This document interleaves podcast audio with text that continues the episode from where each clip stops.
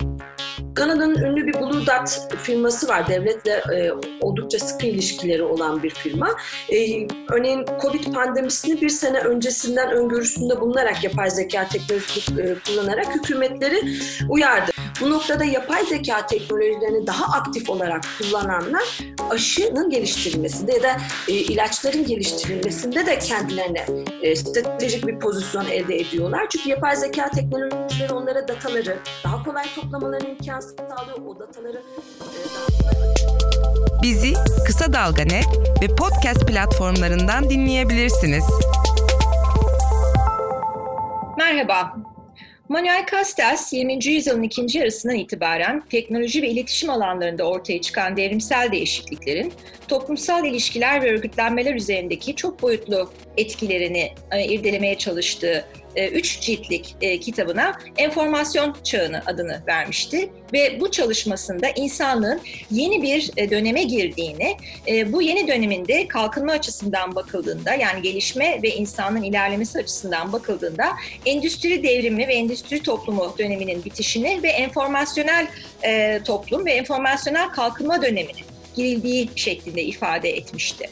Yani esas olarak e, insan faaliyetlerinin en önemlilerinden biri olan ekonomik faaliyetin artı değer üretme mekanizmalarının değiştiğini, artık ekonomilerin artı değer üretebilmesi için e, en temel işlevin bilginin e, toplanması, üretimi, saklanması ve paylaşılması olduğunu vurgulamıştı.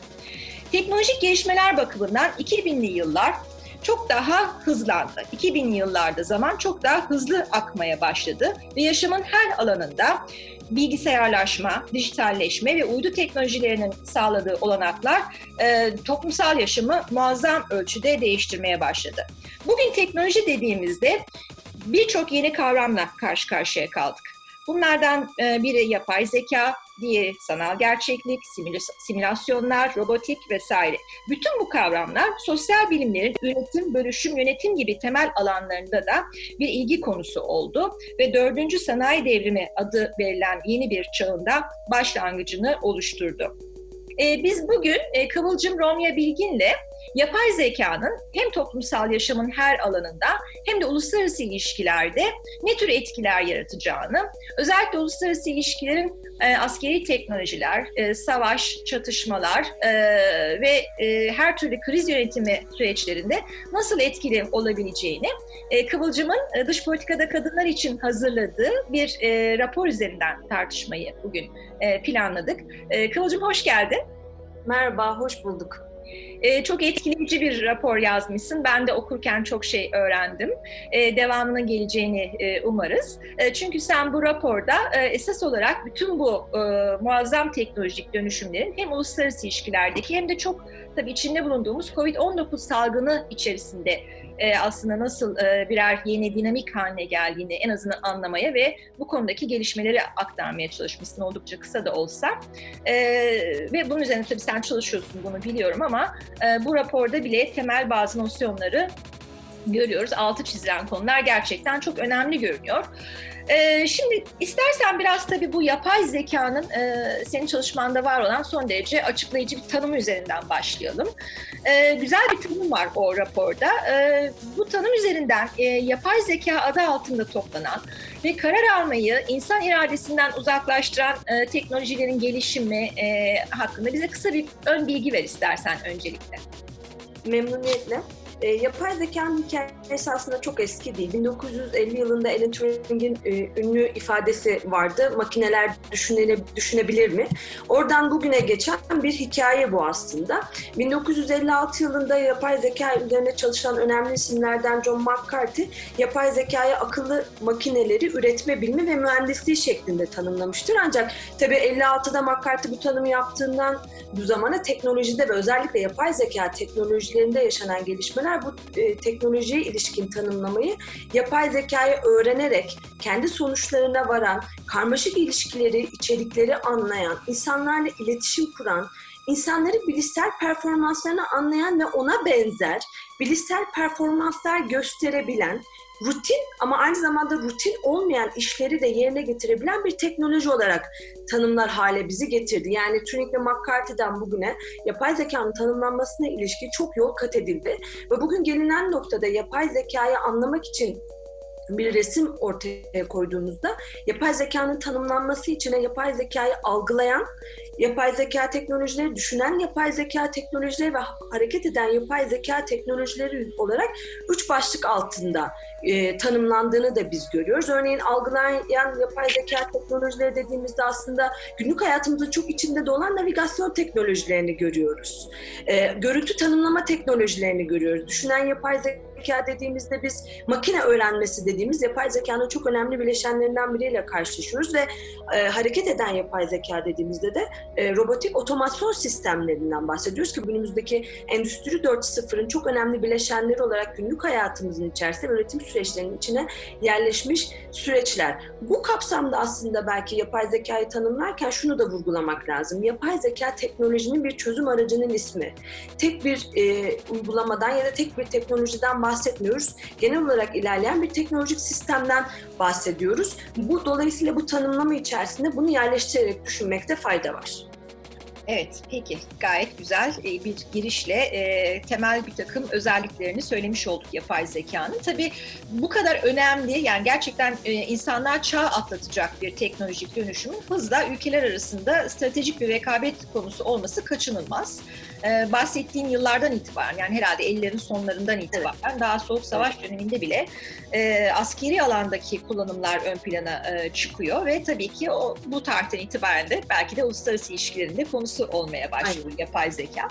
E, bizim disiplinde nasıl bir e, süreç başladı? İlgi nasıl ortaya çıktı? Nasıl bir literatür oluştu e, bu dönemden itibaren?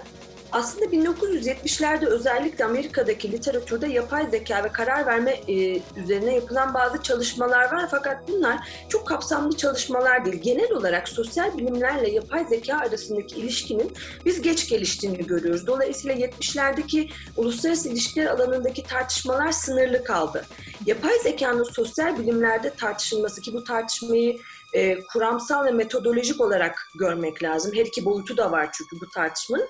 Henüz çok yeni olduğunu biz görüyoruz. Yani doğa bilimlerinde çok hızlı e, ilerleyen bu tartışma e, sosyal bilimlerde henüz emekleme aşamasında. Dolayısıyla 70'lerde uluslararası ilişkiler alanında yapılan tartışmaları 80 ve 90'larda ilerleyemediğini ve o dönemde kaldığını biz görüyoruz. Fakat bugün gelinen noktada özellikle 2015-2016 yıllarından sonra yapay zekanın alandaki tartışmaları sadece e, karar verme mekanizmalarıyla sınırlı kalmadı. Yani decision making prosesin dışında lider davranışlarını anlamaktan tutun da savaş teknolojilerinin gelişmesi ve ülkeler arasındaki çatışmaların yeni biçimi üzerindeki e, tartışmalara doğru biz konunun evrildiğini görüyoruz. Ve son e, bir yıldır benim takip ettiğim tartışmalarda e, uluslararası ilişkiler kuramlarının yapay zeka ile beraber e, gelişecek uluslararası sistemi açıklamada yeterli tersiz olabileceğine dair artık e, meseleyi çok daha kuramsal boyutta olan ve uluslararası ilişkiler kuramlarının yapay zeka anlamadaki yeterliliğini sorgulayan yeni tartışmalar, e, yeni bantlar ortaya çıkmış durumda. Bu açıkçası alanın yapay zekayı uluslararası sistemi anlamakta bir stratejik ve bir politik değer olarak anlamakta. Bunu belki böyle de bir e, odaklamak lazım. E, dikkat çekici bir biçimde önemsediğini gösteriyor ama burada şöyle de bir e, mesele var. E, yapay zeka teknolojilerine ilişkin e, hızı yakalayabildiğini kişisel olarak çok gözlemleyemedim uluslararası ilişkiler alanının tartışmada yürüyen tartışmaların. E, belki bu bir iki sene içerisinde e, alandaki tartışmaların yoğunlaşmasıyla beraber e, bu hızı yakalanacaktır. E, böyle bir umudum söz konusu. Çünkü e, yayınların özellikle e, iyi yayınları tarihlerine baktığımızda 2018, 2019 ve 2020 başında çok iyi e, yayınların çıktığını görüyoruz. E, dolayısıyla bu tartışmalardaki bu hızın alana da tezahür edebileceğini ve e, alandaki kuramsal ve metodolojik tartışmalara da bir yenilik getireceğini değerlendiriyorum. Bizi Kısa Dalga Net ve podcast platformlarından dinleyebilirsiniz. Evet, sana bahsettiğim gibi e, tezler yazılmaya başladı e, Türkiye'de. Ben de bir yüksek lisans e, tezini e, böyle ilgiyle e, yönetiyorum bu süreçte. E, özellikle uluslararası sistem üzerindeki ilişkisi, uluslararası ilişkiler kuramlarının yapay zeka gibi bir kavramı e, ele alış biçimleri gerçekten şu anda çok geniş bir tartışma alanı oluşturmaya e, başladı. Ama tabii çok real politik bir mesele gibi. Hani ilk zaten her şey önce e, uluslararası ilişkiler bir realizmin e, konusu olur.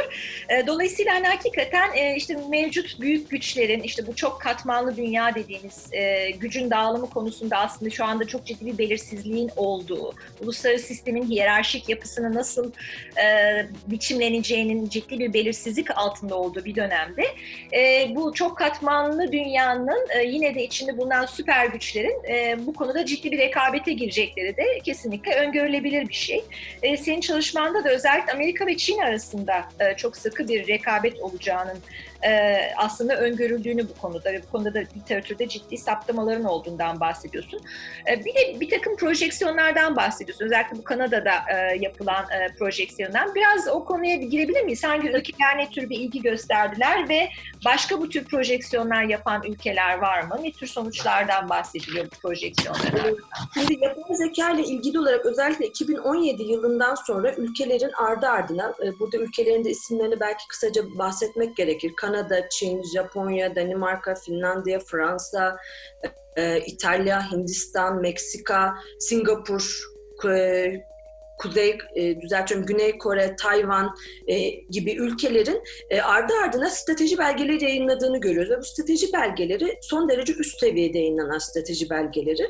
Ve bu belgelerin içeriklerine baktığımız zaman bunların sadece tek bir e, yapay zekaya ilişkin sadece güvenlik ya da sadece üretim bandında değil, genel olarak e, küresel rekabette o ülkenin pozisyonlanmasına yönelik hazırlandığını ve orta ve uzun vadede hedeflere e, koymaya yönelik e, hazırlanan raporlar olduğunu görüyoruz. Ve bu raporlarda şöyle e, ilginç bir ortaklık da var. Çok reel bütçelerden ve reel hedeflerden bahsediliyor bu raporlarda.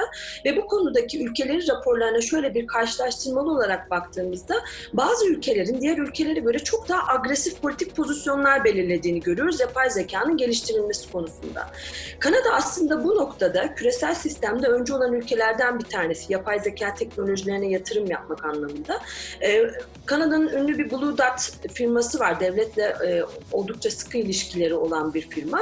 E, örneğin Covid pandemisini bir sene öncesinden öngörüsünde bulunarak yapay zeka teknolojisini e, kullanarak hükümetleri uyardı. Yani tabii bunun dikkate alınması, alınmaması vesairesi başka bir tartışma konusu ama bu yapay zekanın küresel sistem içerisindeki e, pozisyonunu anlamak ve anlatmak açısından önemli. Çünkü Blue Dot'ın bu uyarısından sonra Kanada hükümetinin kısmen de olsa bu uyarıyı dikkate aldığını ve belirli önlemler aldığını biliyoruz.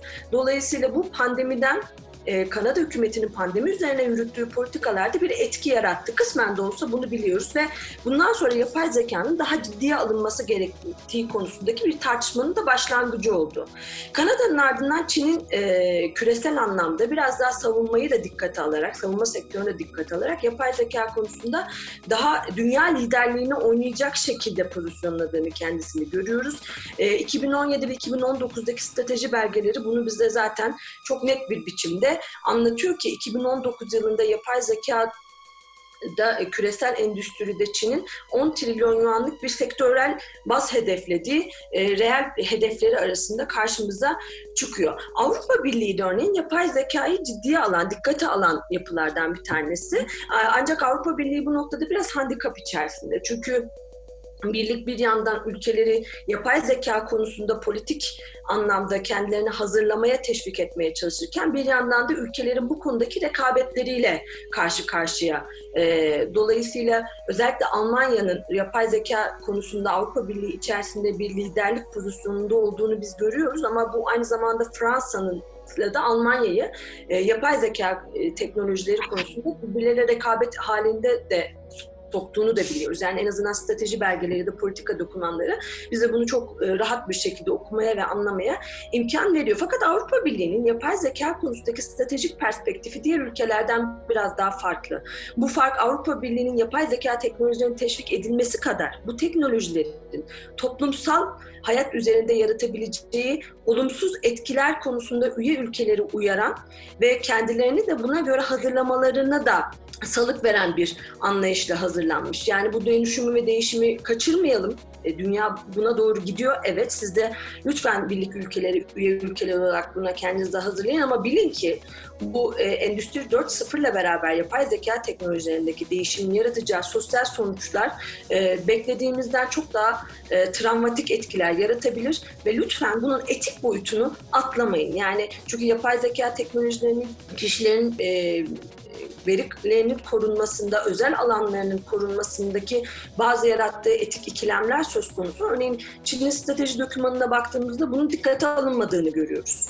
Ee, ama Avrupa Birliği strateji dokümanında bu konuda üye ülkelerini çok net bir biçimde uyarıyor. Hindistan'da yapay zeka konusunda hükümetle yani özel sektörlü hükümetin işbirliğinin oldukça iç içe geçtiği ülkelerden bir tanesi ve e, Hindistan e, özellikle bilişim sektöründe yarattığı iş gücüyle dünyada özel, öne çıkan ülkelerden bir tanesi. Yapay zekada e, istihdam politikasıyla kendi stratejisinde diğer ülkelere göre biraz daha farklılaşıyor. Örneğin Kenya Afrika ülkeleri arasında yapay zeka teknolojisine yönelik yatırım yapmak açısından örnek teşkil eden bir ülke. E, Nordic Baltic Region e, bu anlamda ortak hareket etmeyi e, tercih ediyor. İşte Danimarka, Estonya, Finlandiya, Latvia, Litvanya, Norveç gibi ülkeler e, bu konuda işbirliği geliştirmeyi e, hedefleyerek kendilerini bu şekilde küresel sistem içerisinde pozisyonlamaya çalışıyorlar. Rusya gene çok önemli bir küresel sistemde aktör ancak yapay zeka teknolojilerine yatırım konusunda Amerika Birleşik Devletleri ve Çin'in bir nebze arkasında kaldığını biz Rusya'nın görüyoruz ama bu Rusya'nın durumun farkında olmadığı anlamına gelmez. Çünkü Putin'in 2017 yılında e, ünlü bir demeci var. Yapay zeka teknolojilerinin e, ya da yapay zekada dünya liderliğine elde eden tüm dünyayı kontrol edebilecek güce sahip olur şeklinde. Fakat Rusya'nın e, sanırım e, kendi e, dinamikleri henüz bu konudaki istenen e, performansı e, gö e, göstermesine engel oluyor. Bu, bu noktada Amerika'yı biraz sona bıraktım. Elbette ki bu bir nedensiz değil.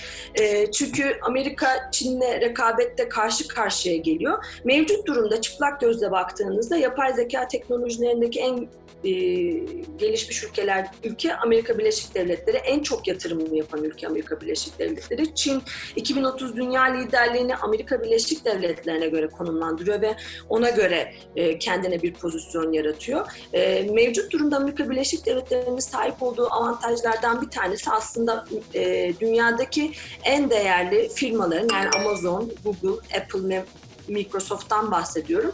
E, merkezlerinin Amerika Birleşik Devletleri'nde olması ve bu firmaların yapay zeka teknolojileri konusunda dünya liderliğini e, şu anda e, sürdürmeleri. Bunun en güzel örneği Covid salgını sırasında Amerika Birleşik Devletleri, IBM de dahil olmak üzere bu firmalardan bazı temsilcileriyle Beyaz Saray'da bir araya geldi.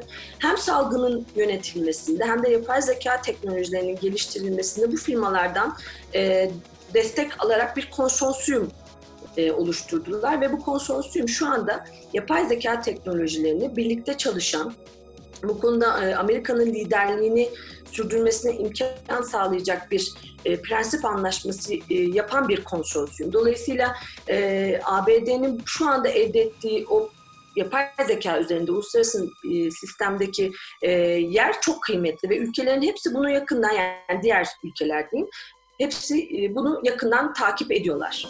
Haber podcastle buluştu. Kısa Dalga yayında.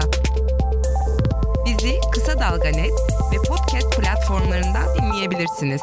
Evet, çok teşekkürler. Bir ufuk turu yapmış olduk. Ee, yapay zekanın e, küresel ölçekte, farklı devletlerde e, ne tür e, bir işbirliği sürecini başlattığını bir yandan, bir yandan da bir rekabet konusu olarak e, ne tür aşamaların geçildiğini e, şöyle bir anlamış olduk. E, tabii aslında şimdi sen girdin e, anlatırken biraz ama e, belki biraz daha detaylandırabilir miyiz bilmiyorum. Covid-19 salgının yönetimi e, aşamasında. Senin raporun ana konusu zaten. Ve aynı zamanda da koronavirüsle ilgili tıbbi çalışmalarda. Yani iki açıdan da hem salgın yönetimi hem de tıbbi olarak bu virüsle mücadele süreçlerinde yapay zekanın kullanımı e, söz konusu. Tabii verdiğin en, en ilginç bilgi Kanada'nın bu salgını, Kanada'da yapay zeka teknolojisiyle oluşturulan bir yazılımın bu salgını e, öngördüğü ki bu tabii artık bambaşka bir yöne doğru ev, evriltir bundan sonra yapay zeka. Çünkü artık çok fazla bilim adamının telaffuz ettiği bir şey var. Yani bundan sonra insanlık bir süre bu tür e, salgınlarla yaşayacak. Yani bu virüslerin e, farklı e, türevlerinin, mutasyona uğramış farklı çeşitlerinin belirli bir süreç içinde bizimle olmaya devam edeceğini, dolayısıyla hani yaşam biçimlerimizin zaten değiştiği haliyle sürekli bu şekilde gitmeye devam edeceği gibi bir öngörü var. Dolayısıyla çok boyutlu bir ilişki, ilişki oluşacak gibi görünüyor yapay zeka ile toplumsal düzenler arasında. Sadece küresel ilişkiler değil, toplumsal yaşamın düzenlenmesi konusunda. E, başka neler söylemek istersin? Özellikle hem salgın yönetimi hem e, koronavirüsle tıbbi mücadele konusunda ki bu halen çok devam eden bir süreç. Hani sanıyorum böyle kışa doğru bir daha bir konuşabiliriz seninle. Muhtemelen başka aşamalar gelişmiş olur e, ve onları e, taşıma fırsatımız olur. Ama şu aşamada eklemek istediğin neler var? Yapay zekanın koronavirüsle mücadeledeki kullanımı ile ilgili olarak. E, aslında küresel salgınlar meselesi yeni bir mesele değil. Çok uzun zamandır tartışılan bir mesele. Hani Blue Dot firmasının Covid salgın yani e, bir korona virüslerinden kaynaklı bir salgını önceden tahmin etmesi, e, yapay zeka teknolojisi kullanılarak çok daha somut bazı verilerle konuşulmasına imkan sağlamakla beraber bilim adamları e, son 10 yıldır Dünya Sağlık Örgütü de dahil bunun içerisinde küresel bir uyarı geçiyorlardı pandemilere hazırlıklı olun diye. Tabii bu küreselleşmeyle de beraber gelen bir şey. Yani e, pandemilerin küreselleşmeyle olan ilişkisi aslında çok girifte bir ilişki. Dolayısıyla bu uyarıların aslında bir tarafını da öyle okumak lazım. Yapay zeka ile ilgili kısmı da ben biraz oradan okudum. Çünkü e, bu pandemilerin bu küreselleşmeyle olan girift ilişkisinde e, iyi yönetenler e, bu süreçteki küreselleşmenin yarattığı etkileri de bir şekilde iyi tolere edebilenler bundan daha az zararla çıkabilen ülkeler oldu. Ee, ülkeleri tabii ki buradaki e, kendi e, iktisadi güçleri, sosyal süreçleri nasıl yönettikleri, belirledikleri politikalar son derece belirleyici olarak karşımıza çıktı. Yapay zeka aslında jeostratejik bir konu olmaya başladı pandemiler de jeostratejik bir konu olmaya başladı. Yani bir nevi bir güvenlik problemi de olmaya başladı çünkü bu pandemiler. Bunun yanında böyle eğer bu menfumda konuşuyorsanız farmakoloji işte bu noktada önemli sektörlerden biri haline geldi. Yani e, ilacı kimin bulacağı, aşıyı kimin bulacağı, e, sağlık sistemi açısından bunu en iyi kimin yönetebileceği gibi unsurlar e, kendisi bir anda e, bir küre, şey stratejik değer haline döndü. Dolayısıyla Covid salgınını en iyi şekilde e, çözüm üretebilen, bunu e, bu salgında aşıyı üretebilen, ilacı üretebilen veya sağlık sektöründeki diğer e, gelişmelerle bu arası şey yapabilen, o stratejik değeri elinde tutabilen ülkeler için bu bir pozisyon anlamına geliyor. Dolayısıyla biz örneğin Covid sürecinde aşı çalışmalarına baktığımız zaman bunların e, aşı çalışmalarının hükümetlerle çok yakın temas halinde yürütüldüğünü biz görüyoruz. Dolayısıyla bunun bir nedeni aslında hükümetlerin bu aşı çalışmalarındaki çıktıları elinde tutma ihtiyacı. Bu noktada yapay zeka teknolojilerini daha aktif olarak kullananlar aşının geliştirilmesinde ya da e, ilaçların geliştirilmesinde de kendilerine e, stratejik bir pozisyon elde ediyorlar. Çünkü yapay zeka teknolojileri onlara dataları daha kolay toplamalarına imkan sağlıyor. O dataları e, daha kolay analiz etmelerine imkan sağlıyor ve bunun sonucunda da e, e, COVID salgınının çözümüne yönelik yapılacak adımları daha e, çabuk elde etmelerine imkan sağlıyordu. E, işte bu aslında e, henüz bir ay ya da bir, bir buçuk ay önce Amerika Birleşik Devletleri'nde Trump hükümetinin e, aşı çalışmalarına yönelik olarak e, bazı e, özel ilaç firmalarını etkilemeye çalıştığına dair tartışmalar vardı. Ee, ama bu tartışmaların hani kamuoyuna yansıyan kısmı Amerika Birleşik Devletleri olabilir ama benzer tartışmalar Almanya'da ve Çin'de de söz konusuydu. Yani ilaç çalışmaları yürüten ve önde olan sağlık kuruluşlarının e, ellerindeki verileri ya da e, aşı ve ilaç geliştirilmesi sürecinde nerede olduklarına dair tartışmalar. Dolayısıyla yapay zeka, pandemi sürecinin yönetilmesi, e, yapa, e, uluslararası sistemde stratejik değeri gibi konular birbiriyle çok iç içe geçmiş meseleler. Bunları e, o yüzden böyle bir bütün resim olarak görüp o resmin birer parçası olarak e, ele alarak okumakta bir fayda var diye düşünüyorum. Kesinlikle. Yani bir yandan da tabii bu konuyu nasıl çalışacağız diye klasik metodolojik olarak düşünmeye devam ediyoruz. Yani bu da önemli bir ne diyelim e, bizim için önemli bir görev yani bu meseleyi nasıl çalışacağımız konusunda da düşünmek. E, şimdi son olarak da sana şunu sormak isterim. E, yapay zekanın yapay zeka alanındaki e, gelişmelerin salgın sürecinden de etkilendik. Yani salgının aslında yapay zeka konusundaki teknolojik gelişmeler üzerinde zorlayıcı bir etki yarattığından da söz ediyorsun raporda. Yani yeni bir motivasyon verdiğini, yeni bir itki verdiğini. E, ne tür gelişmeler var e, bu bağlamda? Birincisi veri toplamayla ilgili e, süreçler çok değişti. Süreçlerin içerisinde örneğin sosyal medyadan veri toplama, e, örneğin salgının yayılma e, biçiminin tespit edilmesinde.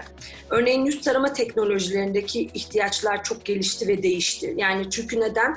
E, hasta olan birinin teşhis edilmesi, vücut sıcaklığından kimlerin hasta olduğunun anlaşılabilmesi gibi biraz önce söylemiştik algılayan yapay zeka teknolojileri. Bunlarla ilgili süreçlerin çok geliştiğini ya da gelişeceğini en azından biz okumalardan anlıyoruz bununla ilgili olarak. E, aşı teknolojisinin geliştirilmesiyle ilgili olarak olarak özellikle robotik yapay zeka teknolojilerine yapılan ciddi yatırımlar söz konusu. Laboratuvar ortamındaki çalışmaların daha hızlı sonuçlandırılması açısından. Tabii ki bu çalışmaların her birinin sadece sağlık alanında değil, dolaylı ve doğrudan olarak diğer sektörlerde de etkisi olacağını tahmin etmek çok zor değil. Örneğin yüz tanıma teknolojilerindeki bir değişimin ve dönüşümün en nihayetinde günlük hayatta hükümetler tarafından ya da özel sektörler tarafından tarafından farklı amaçlarla kullanılması işten bile değil.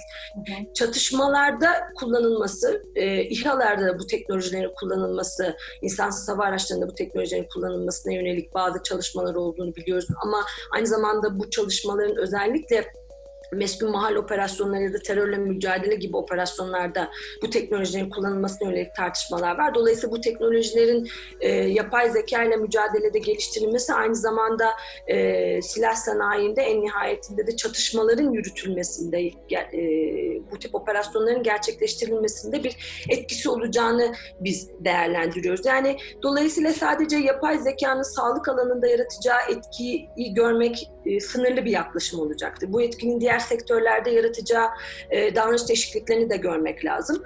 Otomotiv sektöründe e, yaratacağı bir takım etkiler olduğu şimdiden değerlendirilmekte. E, ki bu Endüstri 4.0'ın aslında zaten ulaşmaya çalıştığı hedefte daha hassas robotlarla daha az insan gücüne ihtiyaç duyarak daha hızlı üretim yapmak. E, bunların tabii ki bazı sonuçları olacak. İş yani toplumsal anlamda sektörel, sektörlerin iş gücüne olan ihtiyacını değiştirecek. Burada belki küçük de bir örnek vermek lazım. Yani Çin'in yapay zeka politikasında bu kadar e, hırslı olmasının belki de nedenlerinden bir tanesi bu. Yani mevcut durumda bunun birkaç sene öncesine kadar özellikle tüm dünyada ucuz iş gücünün kaynağı olarak görülürken Endüstri 4.0'dan en çok etkilenecek ülkelerden bir tanesi. Çünkü ucuz iş gücünün robotlaşması halinde Çin'in insan gücünün ucuz emeğine ihtiyacının olunmayacağı bir dönemde Çin'in kendini yeniden pozisyonlaması lazım. Dolayısıyla yapay zeka teknolojilerini Çin'in yatırım yapmasının aslında alttaki motivasyonlarından birinin bu olduğunu da görmek lazım. Ee, aslında hocam sizin söylediğiniz bu anlamda çok doğru. Buradaki e, girift ilişkiyi okumak için metodoloji ihtiyacı var. Ee, uluslararası ilişkiler alanındaki tartışmaların da yavaş yavaş odaklanmaya çalıştığı şeylerden bir tanesi de bu bir değişim ve dönüşüm olacak. Bunun uluslararası sistem üzerinde bir etkisi olacak. Makro ve mikro düzeyde her şeyin birbiriyle etkileşim halinde olduğu bir yapıyla karşılaşacağız. Dolayısıyla biz bunu metodolojik olarak uluslararası ilişkiler çerçevesinde nasıl anlayacağız? Reel politik evet okumada bir davran e, en baskın olan davranış biçimi ama biz artık biliyoruz ki yapay zeka teknolojilerinin özellikle gelişmiş ülkelerin elinde hızla gelişiyor olması gelişmiş ülkelerle gelişmemiş ülkeler arasındaki açı ciddi bir biçimde derinleştirecek. E, çünkü ve bu fark da çok kolay kapatılabilir bir açık değil, bir fark değil. Küresel teknolojik sömürgecilik döneminin çok daha güçlü bir şekilde karşımıza çıkacağı, dolayısıyla eleştirel okumanın daha çok ihtiyaç duyulacağı bir döneme de giriyoruz aslında. O noktada aslında uluslararası ilişkiler kuramlarının yeniden anlaşılmaya, yeniden belki formüle edilmeye, daha derin tartışılmaya bu teknolojik değişimlerle beraber ihtiyaç duyulacağı bir dönemin de e, başlangıcı olarak belki bu tartışmaları görebiliriz. Kesinlikle yani şunu görüyoruz ki uluslararası ilişkilerdeki disiplinler arasılaşmaya dönük baskılar artacak. Yani artık ben sadece uluslararası ilişkiler çalışırken siyasi tarih bilirim, hukuk bilirim meselesi e, zaten tarih oldu bana göre. Ama e, buna direnme açısından baktığımızda gerçekten artık kaçınılmaz e, bir süreç başlayacak gibi görünüyor. Uluslararası ilişkilerin çok temel konu başlıklarının hemen hemen hepsi devlet, egemenlik, çatışmalar, e, küresel ekonomik ilişkiler ki bütün bunların üzerindeki en belirleyici dinamik ve bunlara eklenecek olan teknoloji yani bütün bunların üzerinde teknolojinin artan belirleyiciliği. Tabii bu interdisipliner olma sürecinde uluslararası ilişkileri sadece siyaset bilimi, hukuk gibi alanlarla değil, e, sosyal bilim dışın, bilimler dışındaki alanlarla da çok e, ilişkilenmeyi açıkçası gerekli e, kılıyor. E, senin anlattıklarından e, gerçekten e, çok çok e, farklı alanlarda çalışanlarla aslında e, uluslararası ilişkiler üzerine etkileri e, tartışmak e, gerektiği de ortaya çıkıyor. Çok teşekkürler. Bence çok hakikaten güzel bir açılış oldu yapay zeka ile ilgili uluslararası ilişkilerde neler tartışıyoruz ve neler olabilir. Covid-19 salgını ile ilgili düşünmeleri de bence en yeni gelişmelerle aktarabildik. E, çok çok e, teşekkür ederim. E, ben çok yararlandım. E, tebrik de ederim e, bu güzel e, çalışma için seni. E, gelecek çalışmalarda tekrar e, bu konuyu daha derinlemesine tartışmak dileğiyle dileyelim. diyelim. Teşekkür ederim. Görüşmek üzere tekrar. Görüşmek üzere. Sağ olun. Haber podcastle buluştu. Kısa Dalga yayında. Bizi Kısa Dalga Net ve podcast platformlarından dinleyebilirsiniz.